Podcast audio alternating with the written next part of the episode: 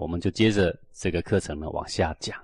下一段呢，则是讲怎么样养气，养气需要什么样的要件。原文是：其为气也，配义与道，无事雷也。说养这个浩然之气啊，也就是养我们的法身呐。这个修行不是只有修心，心跟气并重啊。前面讲过了，志一动气，气一动志，这两个事情呢，要同时并进呢，都很重要了。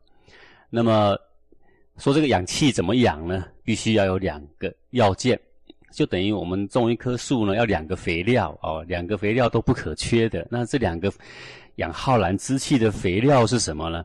配义与道，说一个是义，一个呢是道啊。那么什么是道呢？道呢，在身上啊，叫做性，是天赋的本性，是我们人人本质具足的。那么就是说，心明了一分呢，你的本性会显现一分；你的心明了三分，本性显现三分；到心明了十分呢，本性呢全然显现啊。所以道的部分呢，倒不是等你修成了之后才能够得到。是我们现在呢，只要把心宁静下来，我们本性呢也能够具足到一个相当的程度。纵然你不懂得什么性理心法啦，只要你愿意静下来，那么呢，它也可以起码得到五分、得到七分的效应。那如果呢，能够在动中有静啊，在气血奔腾下，依然能够非常的安宁，能够非常的自在，那么。这个道呢，这个本性在你的身上呢，就有九分十分的把握了。接下来呢，讲什么是义呀？这个义呢，是有赖于人的努力去护持啊，那么它才能够圆满啊。跟道不一样啊，道是本来与生俱来呀，本来就具足了。一个是人应该努力的，一个是天赋的本质，这两者呢，缺一不可，少了一个呢，气就衰败。那道怎么缺呢？只要你的心紊乱了，道就缺了，就是性呢就隐藏了，它显现不出来的。那另外一个就是意啊，缺了意，气也养不起来；缺了道，气也养不起来。就是说，心要明，心不明呢，那么道浮现不出来。然后再来一个呢，就是意啊。那接下来时间我就要来好好的啊，来说明一下呢，什么是意？因为养气呀，养我们的法身，只有两个要件嘛，一个就是意。一个是道，道其实是不用修的。那么你真正要自立，去圆满护持的，其实呢就是这个义这个字啊。我先说一下义呢是什么呢？义其实就是仁，仁义的仁。那么仁就仁，为什么又分成仁义两个字呢？因为仁是讲本体啊，义呢是讲它的应用。啊，仁者为体，义者。为用，那这是什么意思呢？由我们的心，由我们对于万物的爱护那种初衷而言，就叫做仁。从事情的全变合一来圆满这个人的全变合一这个办法，就叫做义。义者宜也啊！你常常会看到书上这样解释。那宜合一的宜是宜什么呢？就是本来应该要合着人。但是因为形态已经转变，状况已经转变，人事已经转变，那我们必须全变才能够合于这个人啊，才能够长养我们的心性，长养万物，长养他人，那种全变合宜的行为叫做义啊。那也就是说，必须变才能够反于正，必须逆才能够反于顺，那种行为叫做义啊。那举个简单的例子来说。呃，忠于我们的国君是正常的常态啦，这是人人君子应该做的啊。但是如果你的国君是暴君呢，比如说像纣王这种，那你必须要反了一个常态，才能够在合于那个长养百姓的人呐。所以武王就干过这种事嘛，就伐纣不是吗？必须伐纣，不伐他不能反于人，所以那种伐纣的就称为大义。你逆了那一个常态，反而才能合于顺啊，这个叫做义呀。那么。从我们个人修为来说，逆着常态，咬着你的牙去约束你的私欲，才能够合于长养我们性心命的这个法身，才能够合于这个人那种骨气，就叫做义。那如果从外面来说，咬着你的牙去力挽狂澜，去为别人去打拼，啊，抛头颅洒热血去去助人，这些行为呢，也都称为义。啊，当然常态来讲，那我们应该心平气和的、心悦诚服的，我们应该很愉悦、很安详的。但是为什么要强调一个咬着牙呢？那种骨气呢？那种力挽狂澜呢？因为你要全变合一，才能够返回那个老天爷希望长养众生的这个唯一的目的，啊，才能够合于那个人的初衷。这个行为呢，这个心念呢，就叫做义。所以义呢有一种特质，义是以服务为本。好，你常听到这种话说，做人呐以服务为本，人生以服务为本。这个我以前看到这个字呢，我总是在纳闷啊，人生不好好享受，服务什么为本啊？对不对？改个人生以享乐为本，不是挺好的嘛？啊！但是呢，现在慢慢学到了，就慢慢懂这个事情啊。这为什么？等到慢慢开始修行，慢慢长大之后，才懂这个为什么人生以服务为本啊？为什么义要以服务为本？各位想想看，我们修行不就是法天择地吗？那法天择地是效法天地的什么东西呢？你就要看看天地他什么作为。你看天地呢无私啊，天地一切的作为呢，就是为了要给天下这些万物、这些众生啊，能够得到他们圆满的生命啊。他没有一丁点是为了他自己呀，他是不断的用他们的精气神服务着这些天下的众生啊。那既然天地最大的德性就是这个生生不息呀，是这个人呢，那他护养着我们，我们也可以叫做爱啦，都可以的。那我们要修行法天择地，那你要学什么呢？就是学他那个服务的精神呐，无怨无悔服务啊。你说这很难，其实这不难。你看看那天下所有的母亲呐。无怨无悔的，毫无目的的，他根本也不会想到说小孩子长大要怎么样报答他。可是呢，这个小孩子一出生呢，他就会一本初衷的，慈悲为怀的，这是什么事都想到他的小孩怎么样安全，怎么样平安，对不对？啊，凡事都为他设想好好的，这个就是以服务为本的母亲呐。那天地是我们的母亲，她以服务为本。那么我们人修行，我们法天择地，我们学他的什么？就是服务为本，就是这个精神呐。那这个服务为本的精神呢，爱护万物的心呢，从体而言，从初衷而言，叫做人呢。那么以服务去挥洒你的汗水，去帮众生挑担子，去为他们的服去服务，不怕苦不怕难呐，去服务别人的志气呀。这个呢，就是义。简单的说，就是一种不怕吃苦、不怕吃亏的气度啦。很多人呢，很怕吃亏啦。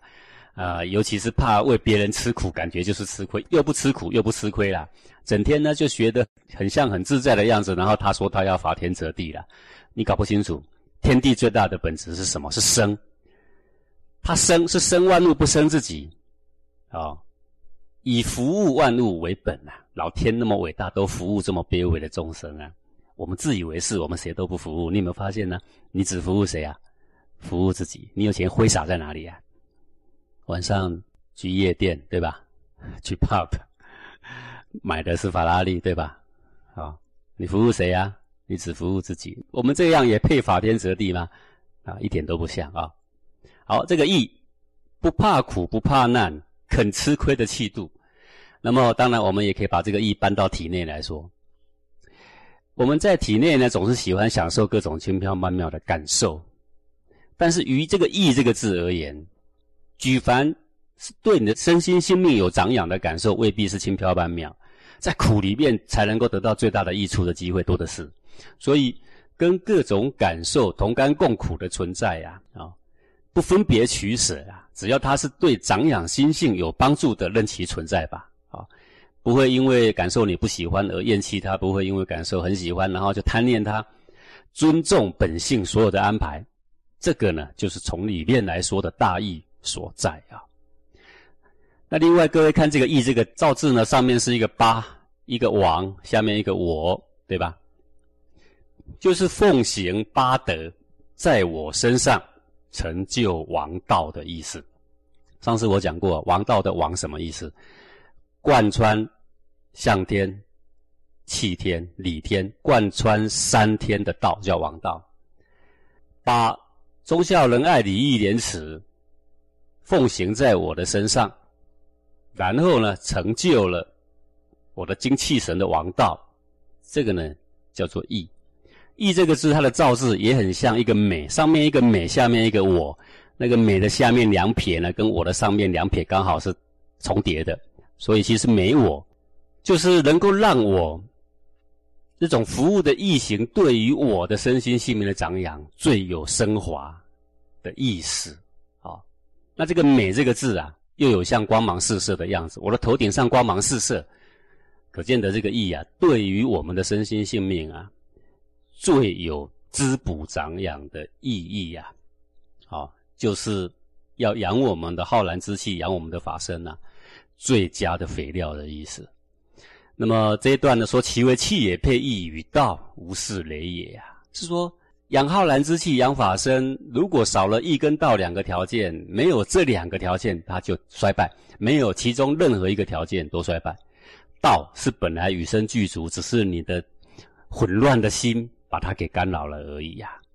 那么义呢，则是每个人所应该奉行的，最能够长养我的法身的原料啊！没有义，它也衰败；没有道，它也衰败。好，那这句话呢，讲得很好，很好。为什么我这样说？因为它实际上道破了很多现在修行者的盲点呐。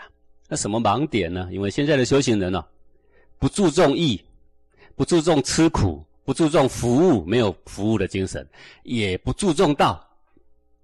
只想呢，解决自己的执着，图个轻快自在；或是呢，只想打坐求玄，啊，求个什么感应，或是求个什么上师灌顶，这样比较省事啊，也不用自己麻烦嘛，灌个顶什么都解决了嘛。或是呼求个什么光，啊，想象个什么爱，什么都解决了。还有一些人鼓吹，连打坐、念经、吃素都免了，共患难都免了。啊，我曾经听过这样的话说：修行不用吃苦的，为什么？因为人性本来是安宁的呀。修行就是为了安宁，干嘛吃苦啊？他 搞不懂。义就是服务，服务没有不吃苦的，心甘情愿去吃苦，一点都不觉得为难。好，去这种共患难、挥洒的血汗，那叫做义呀。现在的人觉得只要自己自在就行了，殊不知啊。这种修行概念缺乏着义，那这个浩然之气要长养有两个条件啊，精气神要长养有两个条件啊，一个是道，一个是义。那这个义都缺了呢，那还要怎么样长养我们的法身跟正气呢？所以常常有同学在问呢，说老师啊，为什么我的气养不起来呀？啊，那原因在哪里呢？一个是道。显现不出来，为什么？因为心很乱。一个是义呢，就最基本的，每个人都做得到去吃苦，连这个呢都懒得做啊。是极义所生者，非义习而取之也。好，我们接着看下文，说这个浩然之气啊，是极义所生的，而不是义习啊。这两个字你一定要分清楚啊。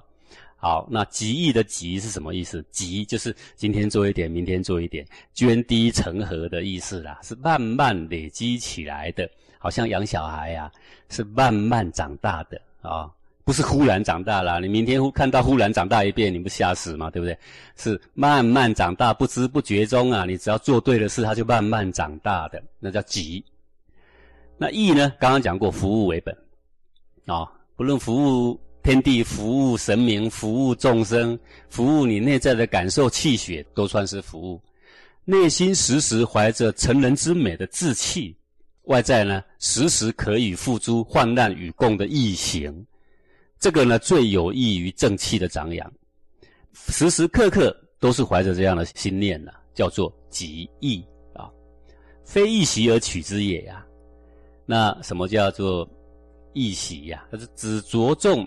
外在的易形，而没有跟内心相称，就是内心其实呢很多抵抗，可是外在呢却有很好的易形，啊，或是另外一种人满口的爱，但是他不去做，就是讲人不讲义呀，啊，古人讲这句话骂人的，说讲人不做义呀，心好不出力呀，有没有？各位，你现在有没有看到心好的人很多？没事的时候讲的口沫横飞，怎么爱哦？怎么样付出？怎么样为大众讲很多？真正要付出的时候哦，你就会看到一个一个不见了。那些本来讲的很好的，排队排的满满都是那些人，忽然不知道到哪去了。好，就是讲人不作义，心好不出力，这也是一喜呀。啊，那这两句话又道出了气为什么养不起来的诀窍。这也是现在修行者的盲点啊。就是有人呐，整日说爱，可是却从来不肯。流汗去服务别人，去吃亏也不肯；或是有人呐，整日奔忙行善，到各种的道场去服务，穿着最代表善行的制服，好，越大道场就越多嘛。但是呢，却老是对道场的人事说三道四，批评这批评那，内心充满的对抗、比较的心思，这种的善行啊，都叫做异习，因为他跟内心呐。配不起来，这个时候就算他外在做的再怎么圆满了，但是呢，长养不了一点点的浩然正气啊。那么，这个《金刚经》十三份哦是这样说啊，说可以三十二相见如来佛啊，啊，说可以用外在的各种圆满的语言或行为或身形举止或庄严的法相。来追求你的本性吗？那个如来就是你的本性啊！你可以用这些作为追求本性的手段，作为修行的手段吗？须菩提曰：不可以三十二相得见如来。说离开了那个你的本心本性，任你外在做的再如何的圆满，跟修道无关，跟照见你的本质无关啊！这个是《金刚经》里面的这么一小段呐，呃，外面的完美的善行啊。义举呀，不可以这个呢，要来兑换你的本质的，或者是一个人呐，致力于提倡一个什么样好的修为或好的课程，可是呢，你仔细看他的收费呢，却异常的高。然后你问他，你既然行善，为什么收这么高呢？他说，因为收费不高，不好推广的啊。可是静静的看，或者对某一个族群好推广吧。但是，是不是这个人心中另外还藏着一物呢？这其实是再稍微定神、稍微看一下就能够明白的。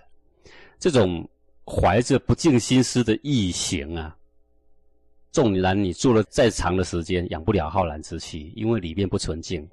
一个性显现不了，没有道；一个意不纯净呢，意习，这个呢都叫做意习啊。那为什么叫做极意所生呢？因为这个意志做的对了，做好了，无形中会生出很多东西来呀。那个“生”这个字啊，你不可轻看。他是说意这个德性做好了，肯吃亏，肯流汗，肯咬着牙去做一些该做的事，肯做着逆的事情去反于顺啊。这个意做好了，包括很多德性，已经自自然然就长养在里面。意做好，不只是只有人，还有忠啊，有孝啊，有节呀，都做好了。甚至呢，仁义礼智信呐等等这些德性在里面，只要义做好了，这些都会生出来啊。好，这些德性都在义里面，自然已经包含了。所以你只要把握呢，做一个义字，肯吃亏啦，肯吃苦啦，肯流汗呐，肯挥洒自己去为别人呐，就可以得到长养所有德性的守简御繁之妙。所以孟子说啊，是己意所生。这个生啊，不止生浩然之气，还生一切所有的德性，所以才说是己意所生。所以读这句话的时候，你要特别注意那个“生”这个字啊。这个“生”字不只长气，还长德性。你只要去力行一个意志，去服务众生啊，去与内在所有喜欢或不喜欢的感受和平共处啊，你就能够长养出。万种的德性来，这非常非常的重要。所以这句话，这个孟子是举一立万呐，这个是圣贤诱导众生建立德性的妙法。因为众生怕麻烦嘛，你讲那么多，讲仁义礼智信，又讲忠孝节义，啊，又讲四维八德，你到底要我做到什么时候？那说的简单一点吧，有一个东西你做好了，什么都有了。那什么呢？就是义。这个就是为什么我常常要劝大家多吃苦去做自宫。为什么？要要求大家常常啊去念着那个成己成人的这一句话，常常念在心里。原因就在这儿，只是现在的人都很聪明，太聪明了。他听我说要去做自工，他老是想说，为什么我要被他利用呢？哈，对吧？这个人呐，常常聪明反被聪明误，结果呢，心也没修好，气也没长养。你有没有发现这个难处啊？